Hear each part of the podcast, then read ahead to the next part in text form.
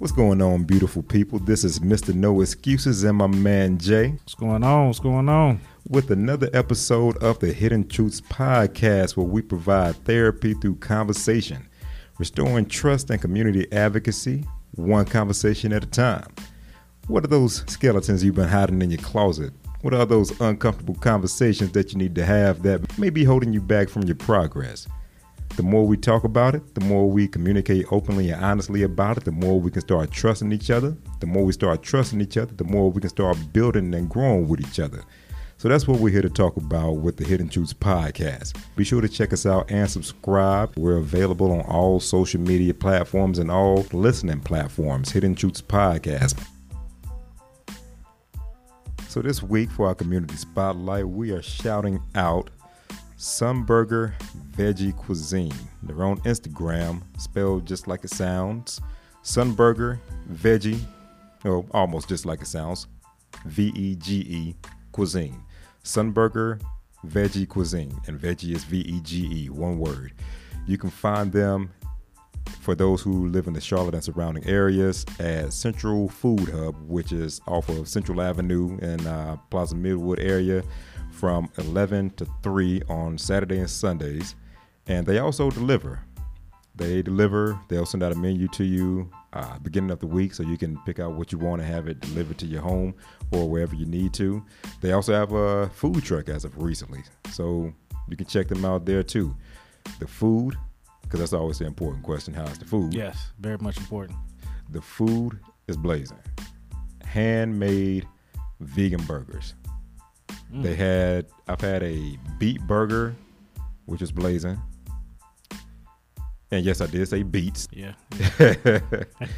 uh, let me see. What else have I had from them? Um, they have a plantain sandwich. Mm. It's interesting. Sliced plantains on uh can't remember what type of bread it was, but that's blazing. Um bean burgers, the bean burgers are blazing. Everything I've had from them are good. And it's a local uh black owned business, two brothers. Um like I said, they're doing their thing, man. I good to hear. came across them about two months ago. So check them out. That's Sunburger Veggie Cuisine. Uh, catch them on the gram. Just spelled that out for you. Sunburger V E G E Cuisine. All right. So Jay, what's a good word for the day, my brother? Well, well, well. Today, we are going to talk about a topic that a lot of people may not focus on because it's it's not it's not one of the topics that a lot of people know about. Um, military life. And I guess we chose this topic due to the fact that personally I have a background in the military. So we want to give uh, the the podcast where a little taste of what it's like to, you know, be in the world of the military.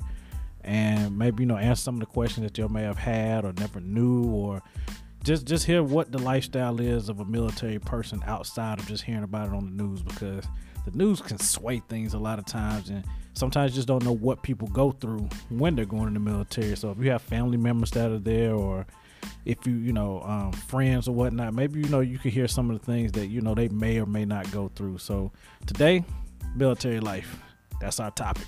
All right, a soldier's story. I like it i like it i like it not master p now Make them say, uh. So let me ask you this. Um, how old were you when you decided to enlist and what branch of the military were you in? Well, when I decided to enlist, I was 19 years old. And it was, to me, I was right after high school. So I graduated high school and I know I've told this story on our podcast before, but wasn't the wasn't the stellar student like you know a lot of a lot of people may perceive me to be or may have may have been themselves, but definitely wasn't a stellar student coming out of high school. Well, I don't perceive you to be that way.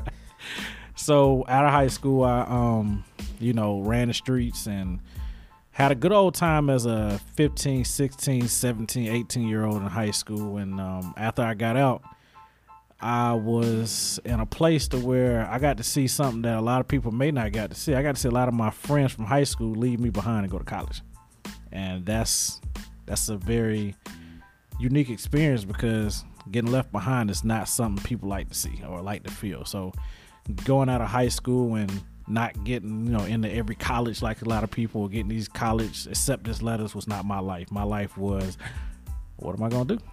Did you actually apply to colleges? I did, I did, Okay. and I actually got into a couple of them. I won't say I got none of them, but I got into a couple of them. And I'm not down in any schools. I'm not down in any schools, but there are some schools that have programs to where they're not just going to turn you away because you were a knucklehead in high school. Mhm. Um, let's see, I got into um, Johnson C. Smith. Um, I got into Central University. I think it's the only two I applied to. Okay. I applied to A&T, but I wasn't good enough to be an Aggie for y'all Aggie pride people out there at first. So Oh, didn't make it that far. Didn't make it that far. So after that, I um got a job. I had a job working at the YMCA. I think doing. Um, go ahead. Back up a minute. So you got accepted. Why didn't you go to college? because at the time, um, my grandmother had moved down um, from New York, and um, her being an educated woman herself, we went up to the school, and she, you know, Which one, Smith or I went to Smith. Okay, and visited we Smith. Visited Smith and went to enroll and everything, but you know, I wasn't able to get like scholarships or anything. So back when I did this, they were like, "Oh, okay, here, twenty five thousand a year." Ooh, twenty what? That was the bill. That was, that was how much the bill. Okay, yeah. So she was like, you know, that may not be the best route right now. Mhm. So, Okay. um, oh, you know, I'm uh, oh boy, I did get into another college, um, a small college. A lot of y'all may have heard of. You're from Charlotte or from the surrounding area. I got into Barbara Scotia College. Yeah, I heard of Barber-Scotia. Yeah, this was before I think they lost their accreditation and um, whatnot. But I got into there, so we went up there, and she said, "There's no way in the world she's gonna let her grandson." go to no offense to anybody that graduated from there, but you know. So um, what happened was a cousin of mine, because a lot of my family members are in the military. A cousin of mine came here to Charlotte for two years as a recruiter, and he basically um, told me about a lot of the benefits of going to the military, and those benefits outweigh what I was doing at the moment. So you know, Because you uh, said, uh, okay, so after you didn't, uh, you didn't go to college route, so you were working. yeah, I was working. So how long of a a gap in time was it between the time that you graduated high school and enlisted in the military? You said that you enlisted at what, 19? Yeah, I graduated at 18, enlisted at 19. Well, Okay. I was I was pretty much gone at 19. Gotcha. Gotcha. So you didn't have a long No, no, Gap. no, no. It didn't take long for me to realize I had to do something before I ended up uh, somewhere I need to be. So no, it wasn't a long gap at all. Gotcha. Gotcha. Okay. So that was uh, the reason for you going. So it was mainly you had to do something with your life, and the military Yeah. was the best option at Yes, the time. yes, yes, yes. Um, So what was that process like, as far as you know, actually enlisting, enrolling? Like, were you were you nervous at all? Were you were you scared? Um, the scaredness didn't come till you actually leave. Um, enrolling was pretty simple. I mean, my um, my recruiter again, which was my cousin, but all recruiters are pretty much the same. Um, guide you through the whole turn. You go down. What you do is you go down to the recruiting office and you pretty much take a test called an ASVAB. And it's kind of Mhm. like what we would consider um, what's Like a SAT? like an SAT, Okay. but just more more structured for the military side okay. um, you take the ASVAB and you see what your score is, and your score depicts the job you get to pick to pick from. So it's not like you can go in there and be like, "Hey, I want to be a nuclear tech." No, you got to score high enough to be in that job field. Uh-huh. So um, when I took the ASVAB, um, I don't remember what I scored, but um, I scored high enough to get in a program that that they have currently gotten away of called Jobs. And what Jobs is is a program that allows you to when you go into the, the when you go into the military, you after you go through boot camp, you actually get to pick between like five jobs. So it's kind of like a It's like a rotational program. no, no, no, not a rotational. Oh, It's just, just picking you just get one. your choice to pick one of those jobs Gotcha. that has availability. Got you. Okay. Okay. Um, so um, once you get, so you sign your contract and you say, hey, this is the program I'm going into. Usually, is you pick just your job. You know, right when you get out of boot camp, you're going to your job. But my route was just a little different. But you know, because I wanted to, I wanted to pick more of a specialty job, but um, that was the best way for me to do it. My ASVAB score. So after that, you actually stay. You actually get a date to leave. It's called a ship out date. and the ship out date is the date that you ship out to go to boot camp. So um, I think I took my ASVAB score in Octoberish, and then I didn't leave till January, February, March, February, February, the end of February. So during that time, what they do is you do like little things for the um, recruiting recruit. So you help recruit other people. You go out to the schools and talk about your process, Okay. and you know you just help the recruiters with their job of recruiting other other recruits. Okay. Makes sense. Mm-hmm. So, what was your job in the military? Well, before we get to that, we might want to go through the process because we still ain't Okay. even got to that yet. Okay, so so talk, talk So, more about the process. Um, after that, we leave from here. We left. I left from here. We go downtown to the um, federal building. Every major city has what's called a federal building where you um, you have your federal jobs, FBI, you know, stuff like that. yeah, that's the Um, one down here on Fourth Street. Yes. Yeah. Correct. And on that day, they pick you up in a van, and that van heads down there. And when you get inside, it's kind of best way I can describe it. It's kind of like you're sitting. There's a lot, a long line of chairs against a wall with a whole bunch of recruits going in. It's it's it, it's kind of kind of scary. That's when it gets scary because it's like you know nobody. They put a bag in front of you, and your belongings that you come with stay there. Sound like you're going to jail. It does. it does. But it, it, it's after a while you learn it's a humbling process because it's mm-hmm. like what you come in with is not what makes you. So they're like, you know, just because you got the gold chain on, you got them Jordans on, that's not what makes you. We're gonna show you what makes you who you really are.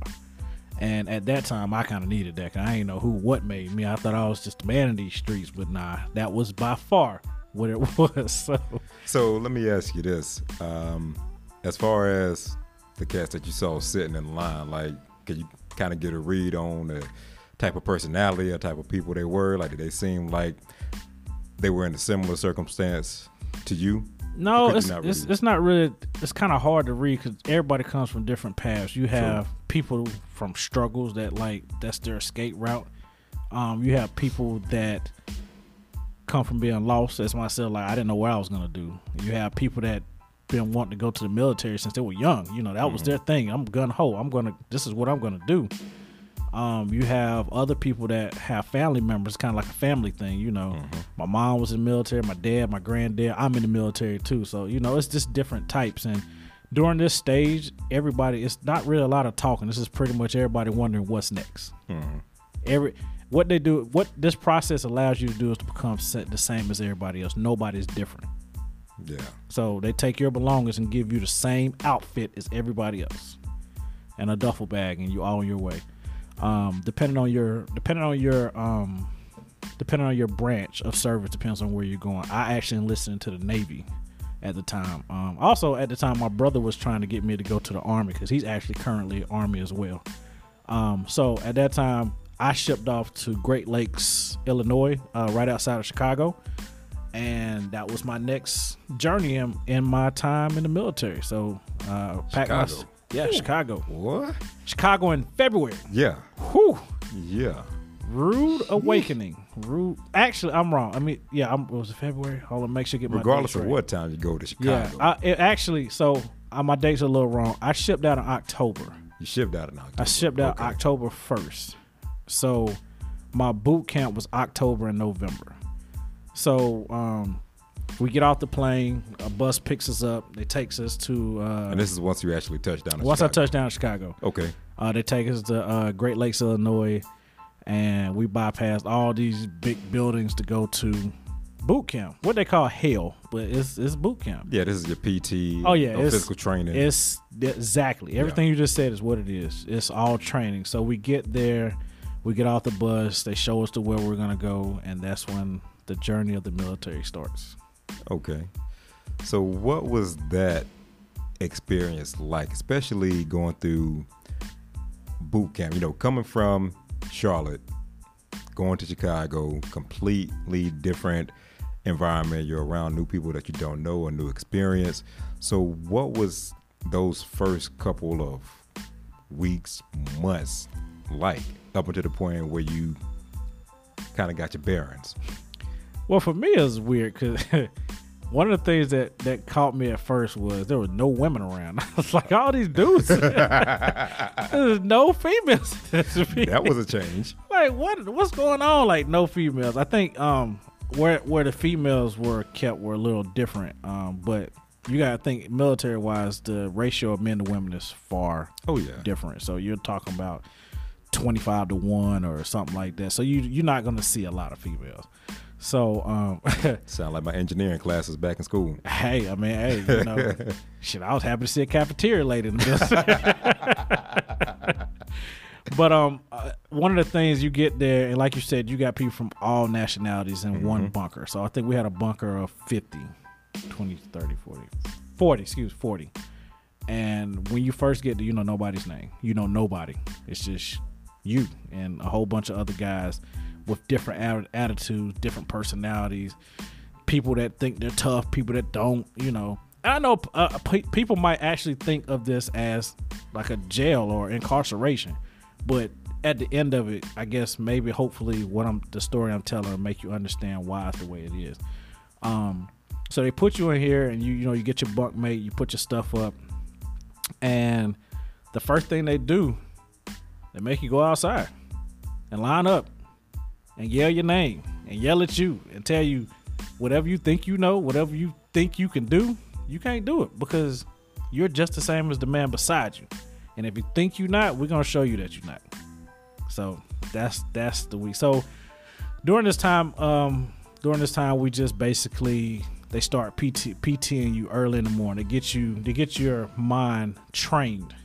They they break you down to train you back up, and it's it's an amazing process that what they do is to break you down. They break they don't break you down mentally to to the point where they, you you think you're nothing. They break you down to show you that what you think you know, there's so much more out here to learn, and that they're just basically trying to show you that you're not here alone. You're here in a group, and you learn that this group of people you came in with are not just a group of people. Because at the end of this two months, I knew everybody's name because they're your brother. These are the people you, that have your back in every situation you do. Um, I never forget one night. It was about four, three thirty in the morning. A metal trash can thrown down the aisle, waking you up. Wake up, get up, time to go. Well, I'm going at three thirty in the morning. It's up to sleep. About to find out. yeah, so you know you got to go out and you know push doing push ups at three thirty in the morning in Chicago. Yeah, that is not cool.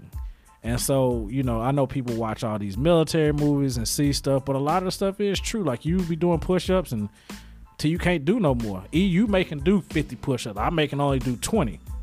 Now I drop at the twenty. He still want his thirty push ups. Mm-hmm. So, you know, that's what you got other people for to say, hey, let me take what he can't do. And you learn to bear the load of others because you're not one you're not you're not one person, you're a unit.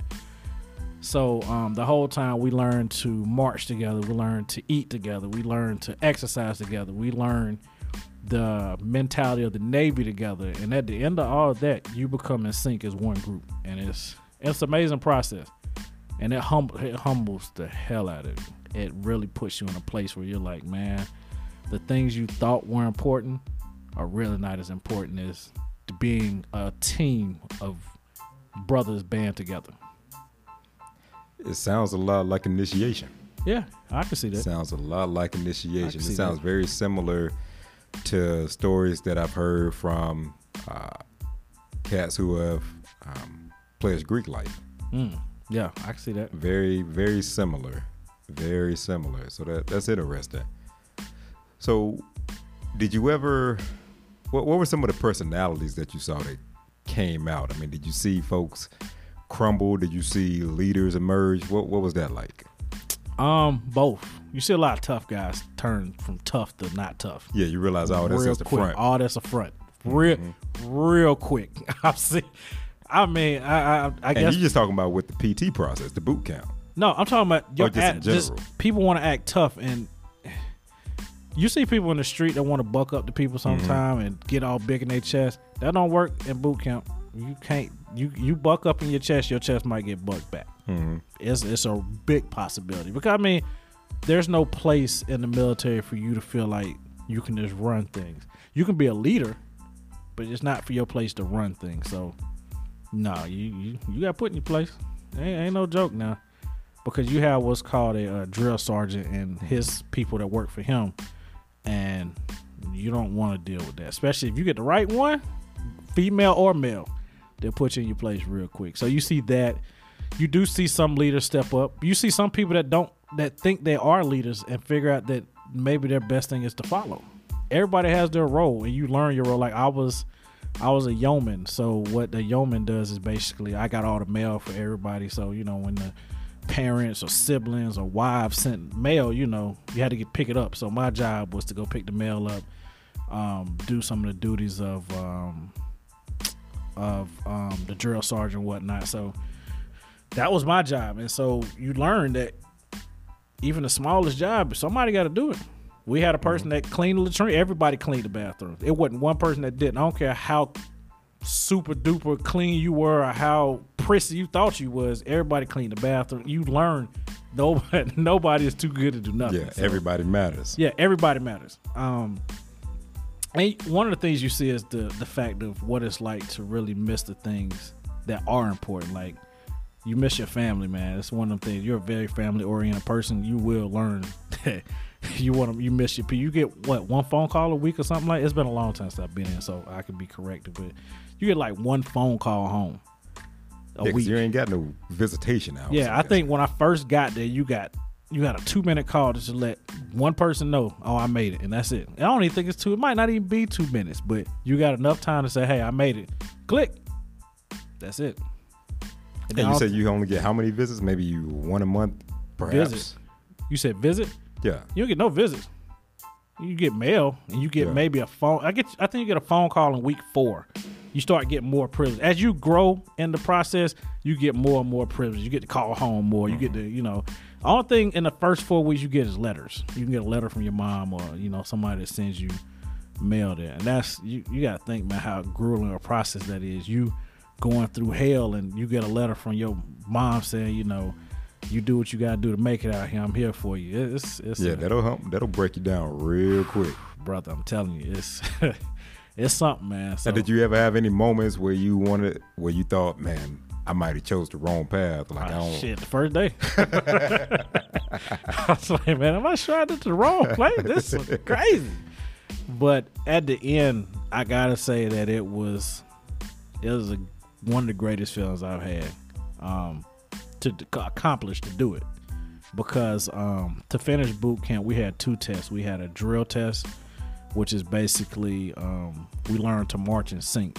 So if you ever seen it on TV or you ever tried to get people to do something in order in sync, we had 40 guys that had to march in sync and turn and turn and turn and stop and pivot all in, in sync without losing a beat. That's incredible. Yeah, it's like choreography, basically. Exactly. Exactly. Um, along with that, we had what's called Hell Night. So we stayed up 24 hours. We did our regular routine during the day, and then nine o'clock that night we had to do uh, Hell Hell Night. So basically, that whole night we did drills. We um, ran across the whole whole um, boot camp area. So we would go from station to station. One station is we got to put a fire out on a in a ship. So we had a uh, man-made ship that we had to go put a fire out.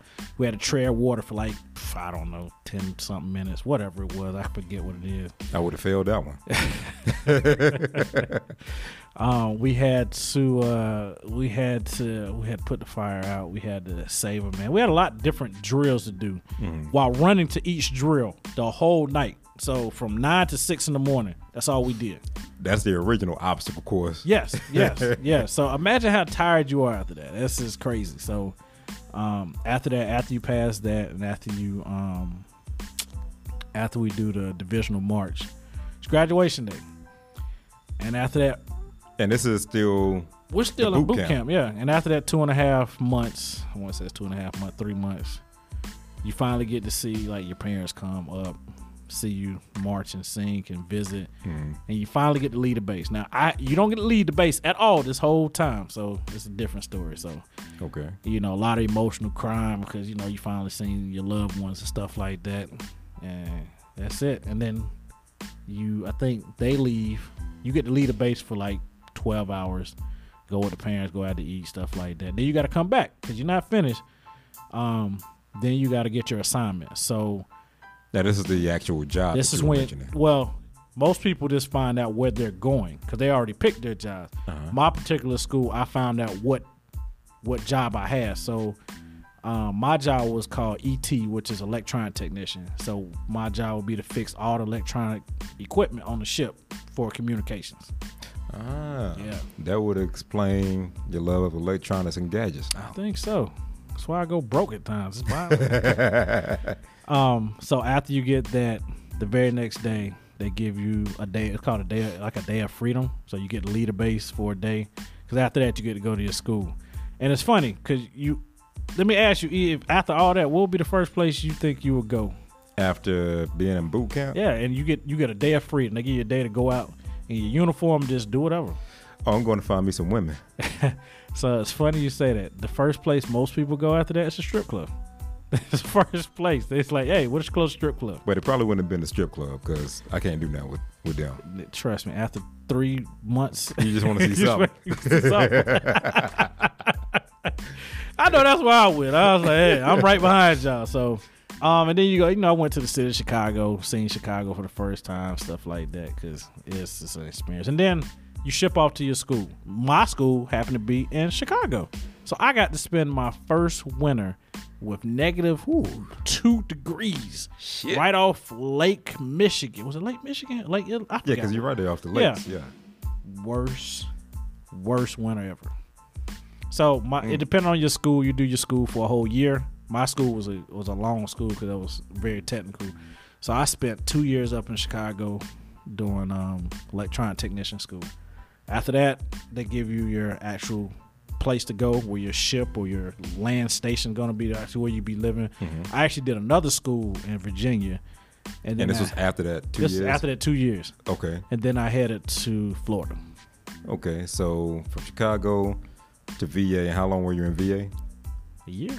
A year, and then headed to Florida. And at, at, during this time, you're still working as an electronics technician. I was in school the whole time, learning different things. So like, I um, when I went to VA, it was a whole nother school for me. Oh, okay. I was in a very technical, you know, position, so they wanted to teach me all this stuff, so whatever. But Okay, so this is still school before you even get to your position. yeah, my position was in Florida. Okay, so school in Chicago, VA, then start your job Yeah, in Florida. yeah, yeah. Okay, I'm with you. Now, what part of Florida?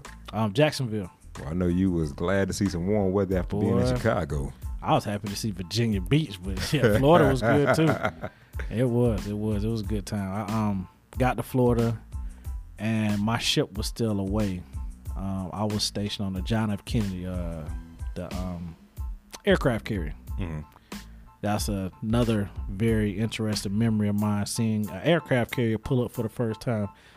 The ship that's like four, five football fields long. Mhm. Yeah, it's a massive thing. Right. People, unless you see it, you really don't understand the the um, mass of how big a ship like that is. So it was a crazy experience. So Sorry, I was long winded. Had to go through the whole. yeah, you had to you had to paint the picture for us. Um. So during this time, after you got your job, then, well, actually, let me back up because what I wanted to ask was, did you ever get deployed during that time? So luckily, I didn't have to get deployed. Um, well, our ship didn't have to go out because what happened was my ship was getting dry docked at the time. So that means it comes in for like two or three years to get fixed to go back out. Oh, just maintenance. Okay. Yeah, just maintenance. So, but you know, such a big ship, it takes forever. So Right.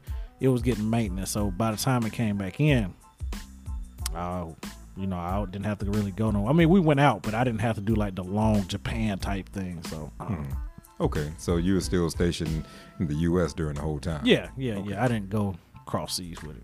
Gotcha, got you. Would you do it again? No. If you, nah, I'm straight. Once is enough. I'm I. I get it. I'm good. So, so out of all that, what was some of the biggest lessons for you that came out of it? Man um i cherish people closely that you know um i try i try to cherish people closely that are close to me like you know you learn your relationships and i think one of the things i've learned is that you know i really cherish my relationships with my brothers as you and Mm-hmm. the other fellas and you know other people in my life. So you learn to cherish that because these people, especially the people that really are close to you, will have your back. Uh, I mean, Mhm. you learn you learn to sense people that's really genuine. Um, that lesson, um, the world's a big place. It's a huge place. That's probably the other lesson I learned. Don't settle for what I think I know is out there. You go explore because the world is massive. Because before that, I'm assuming Nope, never. it's, it's Charlotte. Yeah, Atlanta. Yeah, Probably the farthest Atlanta, I think. I got you. Um, so, don't, you know, don't let my confines confine me to just that small area, and don't judge people just by how they look. You Mhm. know, there's so many different different types of people. Just you know, don't judge them. Yeah, I mean, because you'll be surprised. Because we all judge anything. Like judge has a negative connotation. It's just that just means that we assess situations, individuals. So everybody does. There's nothing wrong with it. It's how you act based off of that judgment. Right. And you'll be surprised some of the people that we may think may not know anything or may be a certain way are the complete opposite. You know, the person that you think is may turn out to be your enemy will be your number one rider, You're right. and vice versa. You're right. I've, I've seen it firsthand. Yeah. Did you have any dropouts? Uh, out of military. Yeah. Oh yeah. Um, most of them came in boot camp. A lot of them hmm just couldn't take it, man. I mean, it's tough. It's, it's not. I, I, I let me take that back. A lot of them tried. They, they, they weren't there to fail you. They were there to help you. Um, but did I see it? Yeah, I saw it. You have to be mentally tough to go it is. through that. It is, and it shows you how your mental capacity is. It really tests you. You can be strong as I don't know what physically, but some your mental capacity can be weak. Mhm. it really tests that. Um, you, it's funny because you see the things people do to try to, to try to get out because they're like, I can't do it. I mean, you'll see the straightest person say, you know, yeah. hey, hey, I can't. Hey, can't do it. Hey. Because, you know, for those who don't know, because everybody ain't familiar with military, ta- and I don't even know if it's the same way now, but I know at least, you know, back then, you know, early, mid 2000s, mm-hmm, mm-hmm. if you were gay, you couldn't serve in the military. correct, correct, correct. I doubt that's the case today, but I don't know. Yeah, I don't know all the regulations with it now, but back then, it, they wasn't hearing that. So hmm. if you was, you guys to go. That's interesting. That's, It that's very interesting. It is. So let me ask you this. Um, Keep them coming. I got No. some time. I got some time. all right, cool. Well, we got all the time in the world, Yeah, yeah. almost. So, knowing what we know in 2019 and looking at your experience in the military, you know, obviously, you know, we live in a very racist society, you know, even Mhm. back then. Because, I mean, and I'm saying back then like it was a long time ago. This wasn't that long ago. You know, we're talking about right. maybe 10, 15 years or so. Did you notice within uh, the Navy, within the branch you were in, some of the same racism racism that we notice on the outside world? You do. It, it just hits you at different times. During boot camp, I think nobody looks at color. You know, it's a different story. Too busy looking at the ground, You're right. You're right. Um, once you get into your job, it's almost just like being in. being in corporate America. Yeah, you know, it, it's it's you know it's a job. It's a nine to five, or I mean it could be longer, but you you you going to do a job for a bigger cause, and there's racism in there. Because a lot of people think that, you know, when you say you served in the military, Navy, or, or any branch of the military, that, you know, you're at war, fighting, killing, you know, whatever the case may be, which is not always the case. So, I mean, the job that you were doing, was it just a, it wasn't just a regular domestic job. You were doing work for, you know, military branches or, you know, how, how was that? Well, I mean, my job, like I said, um, was all the communication gear. So But it's for military equipment. Yeah, all military Right, right, equipment. right. So, like one of the biggest things I had to do was maintain the red phone, which is the direct contact from the president to the ship to call in whatever. And so that's a major thing, you know, Yeah, exactly. to have up and running. So, I mean, you know, you got just different things that, you know, you have to keep going. Again, after a while, it's just a job. hmm It's, it's just a job. But with racism, you see racism all the time. It's and it's funny because there are more black people in the military to me than there are any other nationality. That's interesting. Makes you wonder why. I, I wonder. I mean, I mean, could it be because we don't have the structure that we need? Because we feel like that's one of the best routes for us to go. That's what, and this gets very deep. Um, part of your question, I think the answer is yes, because I mean, even comparing your scenario, a lot of people, especially black parents who may not know what to do with their kids, their children, go to the military so you can get some discipline. That's true.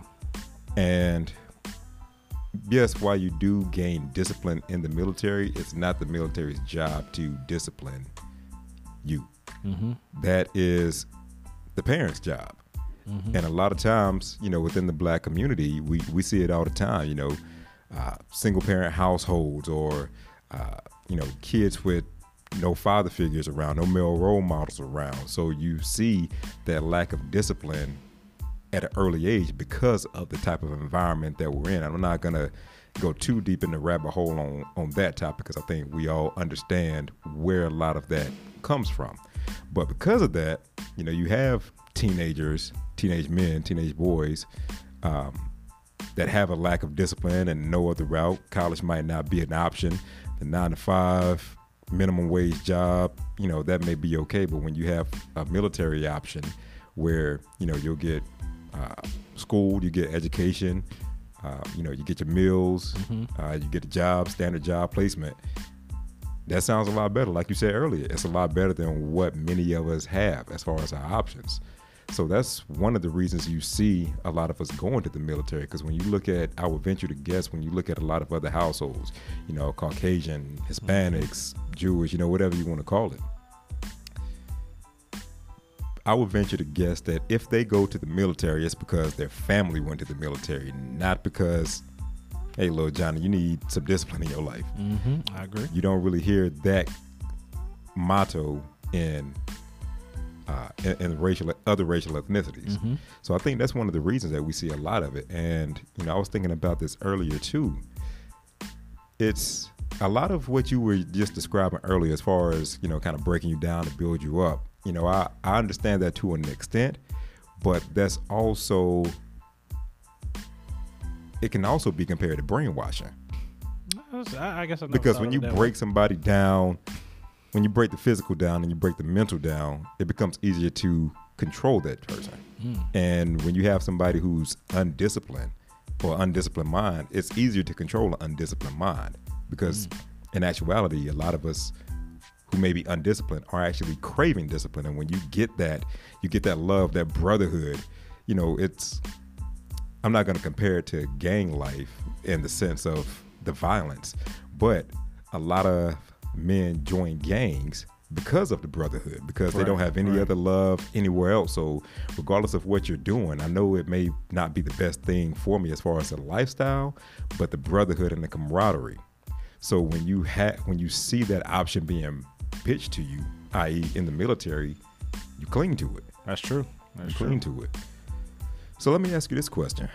Um, in the climate that we live in in 2019, and you know have been for you know decades and decades, how do you reconcile military life and going to the military with the the, the racist uh, climate that we live in and the racist policies and, and politics? And the reason I ask that is because there's a there's a saying, you know, politics is war without bloodshed, war is politics with bloodshed.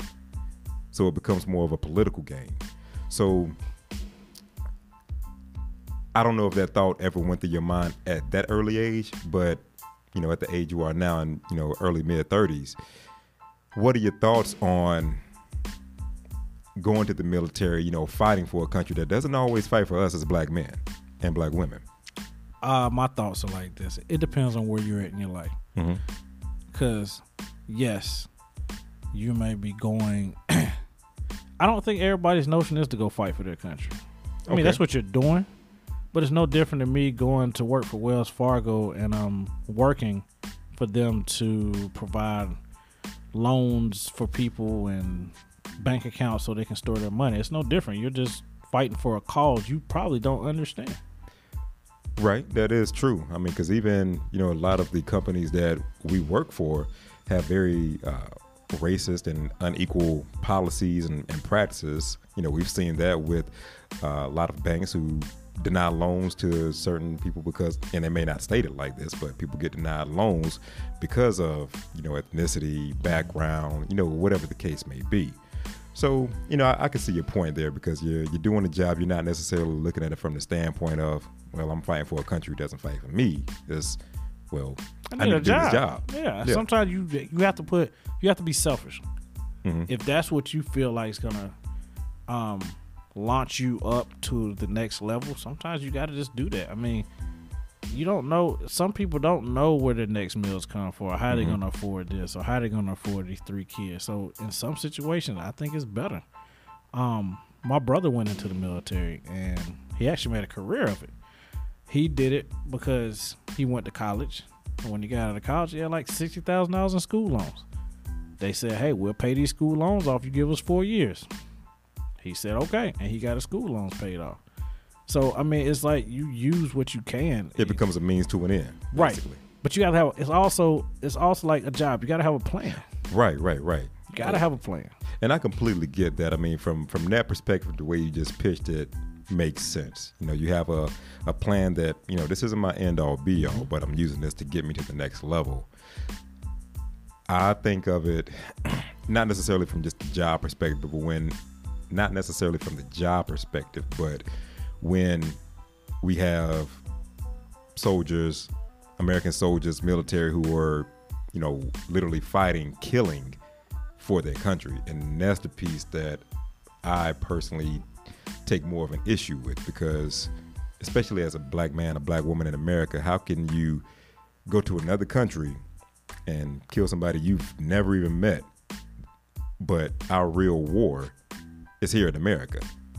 But see, the problem with that is that gets so high level in politics that exactly war is politics. Yeah, war is politics. That's yeah, not, that's all not, it is. That's not the the military per se, not the people in the military. We're just, they're just doing an assignment.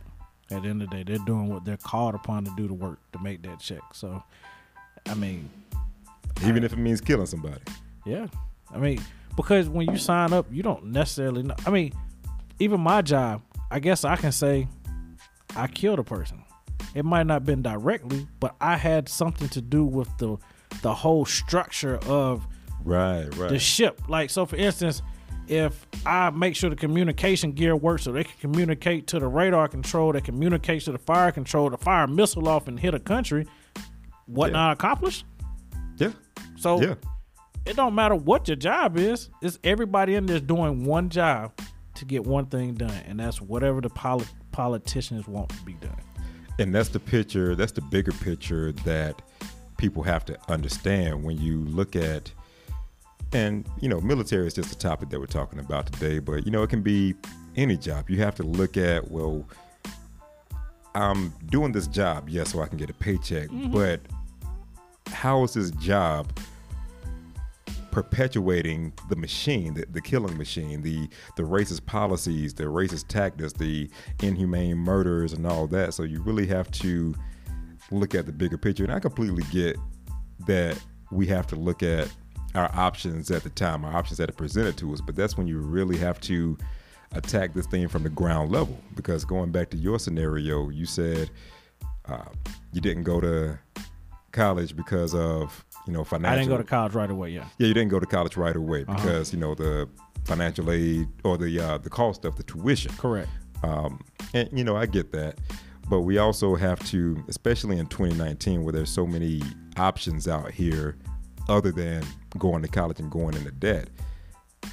Let's not put ourselves in a situation to where we have to rely on whatever option is presented to us because I get, you know, you do the best that you can do with what you know. But in 2019, a lot of us know better. We just don't do better. That's true. But I mean, not and not saying the military is a bad choice because, like I said, if you have a plan, you can use the military to your advantage. Oh, absolutely. Especially, you know, like uh, you said, it was your brother, right? Yeah, my brother. Yeah, got his uh, college tuition. And then he off. re-enlisted four more years and got his master's. Yeah. And he went in as an officer, started getting real money, and mm-hmm. it's just kept going from there now his kids don't have to pay for school, and you know his wife has gone back to school, and you know she she was in school, she get to go back to school, they pay for. It. I mean, it's lots of different things, you know, that you get out of that. I'm not again, I'm not down it because I think a lot of great people have served in the military. Some people I work with that served and they got what they needed to get out of it. I think it's funny because a lot of people may look and say, "Oh, in the military, you're gonna attribute to killing people," but do you not know that some of these companies you work for, even the companies mm-hmm. that you feel like aren't even close to the military, has some of the backing? Mm-hmm. These banks, you think they don't back military causes? The You money comes from somewhere. Exactly. You don't think these electric companies or these power companies don't power the ships or the planes or have anything to do with that?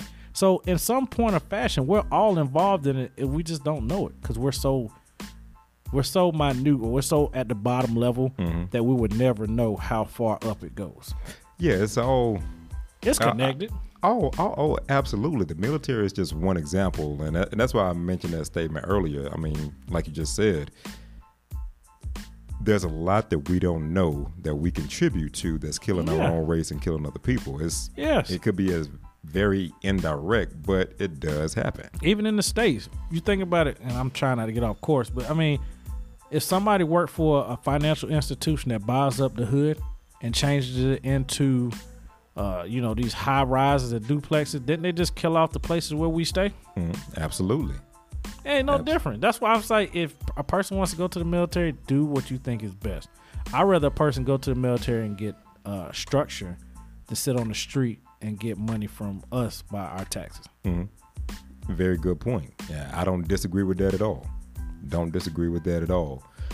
At the end of the day, and not to get too far away from the topic Right, of the right. military, but at the end of the day, the solution is always the same for us as a black culture and a black community.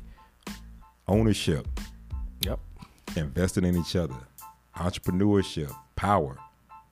That's the solution so that we don't have to work for companies, uh, Mm-hmm. entities who have unjust regulations, Mm-hmm. policies, things that actually keep us down. I mean, there's a reason why they why government officials, or excuse me, not government officials, military officials get their education paid for. Yeah, we want to pay you to keep this machine going. We want to pay you. We want to sub. We, we're going to subsidize you to continue to put your energy into this machine. You're right. Yeah. And use the tools. Like Yeah. again, use the tools you're given. If you go into the military, they offer great tools. I mean, it took me a while, but I learned that they gave me a special loan because I went to the military and I was able to buy a home using that loan to get a low interest rate. And Mm-hmm. Right. if they're gonna give it to you, no, I don't think I had no down payment. I had no PMI. So why not use the tools? they give you? Mm-hmm. Exactly. And also the bigger thing that I look at with your situation is the career path you chose. Mm-hmm. You know, I got, it was a trade. yeah, it was a trade. Yeah. So I look at some of the things that uh, you're working on now that you're that you're doing now. I mean, even your job now is still tied into technology, full time job, and It things is. that you're doing outside of that are still tied into into technology, technology. yeah. So regardless of which path anybody chooses, always use the tools that are given. What, Yes. And not necessarily just physical tools, but I'm talking about education, Yes. experience. You know, every opportunity is a learning experience. So use that to your advantage. because when I got out the military, um, I went straight to college. But Right. I didn't use like military money. Um, I ended up getting hurt while I was in the military. I dislocated my knee, so um, I had to get out early.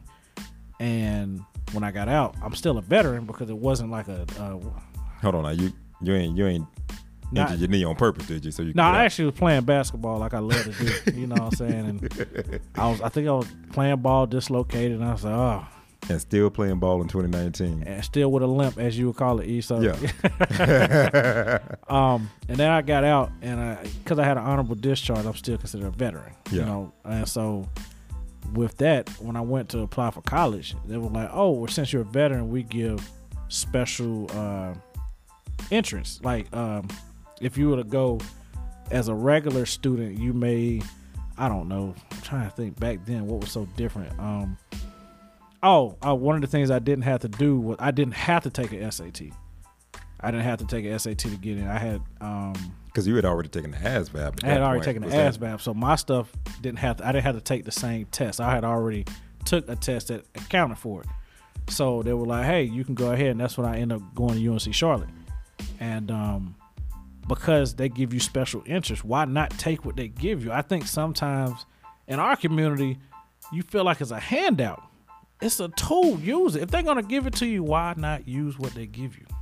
That's a funny thing you mentioned, and I'm not going to segue too deep into what I'm about to say, but corporations are some of the largest recipients of handouts. They Yes. just don't call them handouts. They call it, uh, you know, bailout money or Yup. whatever the case Mhm. may be. You know, grants. Mm-hmm. You know, whatever the case. That's handouts. You know, that's large corporations are the biggest recipients of welfare. Oh, you you right.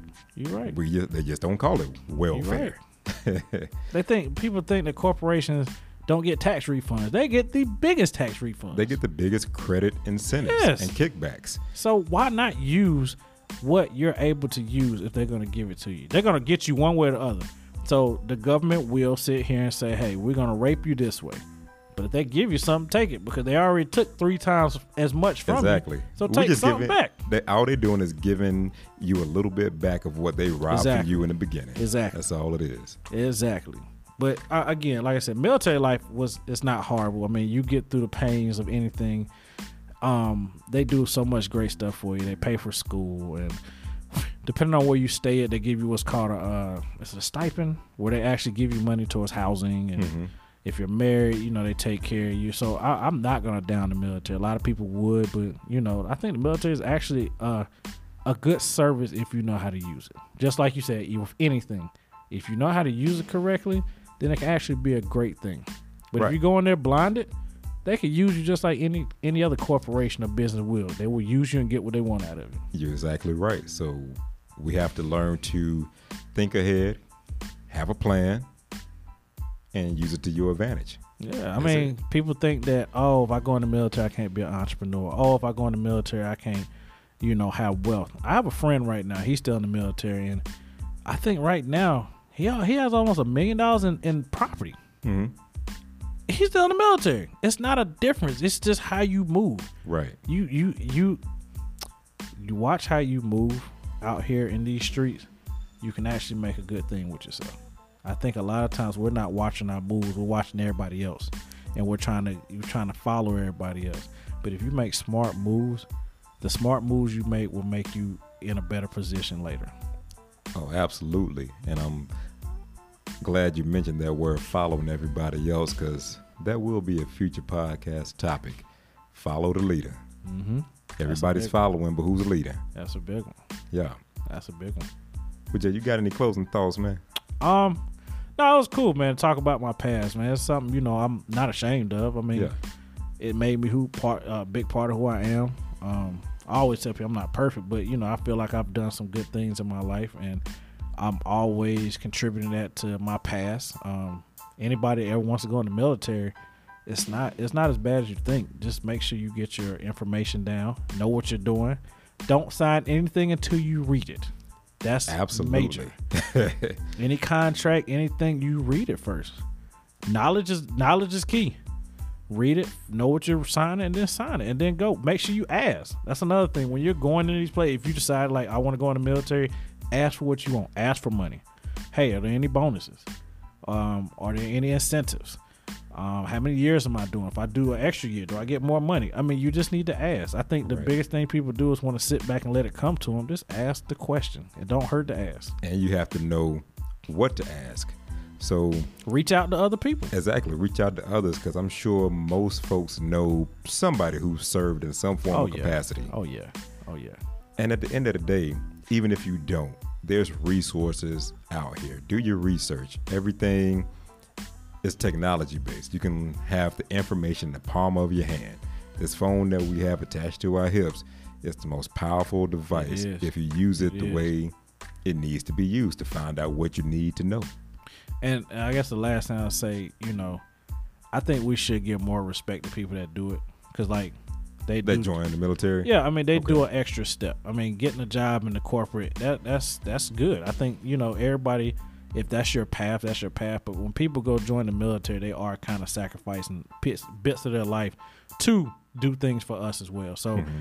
I, I sometimes get mad when businesses don't acknowledge veterans. I ain't say you got to give them something. Just acknowledge you're a veteran. You did something that another person didn't have the the dignity to say, hey, you know what? I'm gonna go do that because nobody else will. Absolutely, absolutely. Um, you always have to give respect where respect is due. Yes, in I- any form or fashion. Right. I think, you know, now in 2019 with so much that we've seen as far as, you know, the picture that's trying to be that has been painted that black people have a problem with the military. Like, no, it's it's not that. We have a problem with a lack of justice. Sure. We have no problem with veterans. Mm-hmm. You know, we have respect for that, but that picture has been painted now, so that gives the image that black culture anti-military. Right. That's not the case. Yeah, that's right. People get mad at me. They're like, "You work at Wells? I hate Wells." I'm not Wells. I ain't. I didn't mess your bank account up. I ain't Wells. I'm Jamie. Why are you mad at me? I hear the same thing with Duke. Oh, you work at Duke? Man, they charged me this much of my electric bill. I'm like, shoot, me too. I ain't get no free electric. hey, well, as always, y'all, we appreciate everyone who's been listening to us and rocking with us from week to week on this Hidden Truths journey, this Hidden Truths podcast. Make sure you subscribe, like, share, listen from week to week. Subscribe so you can get all the latest episodes that we're putting out there for your listening pleasure. As always, catch us on all social media platforms and all listening platforms, Hidden Truths Podcast. As always, Kings and Queens, stay up. We out.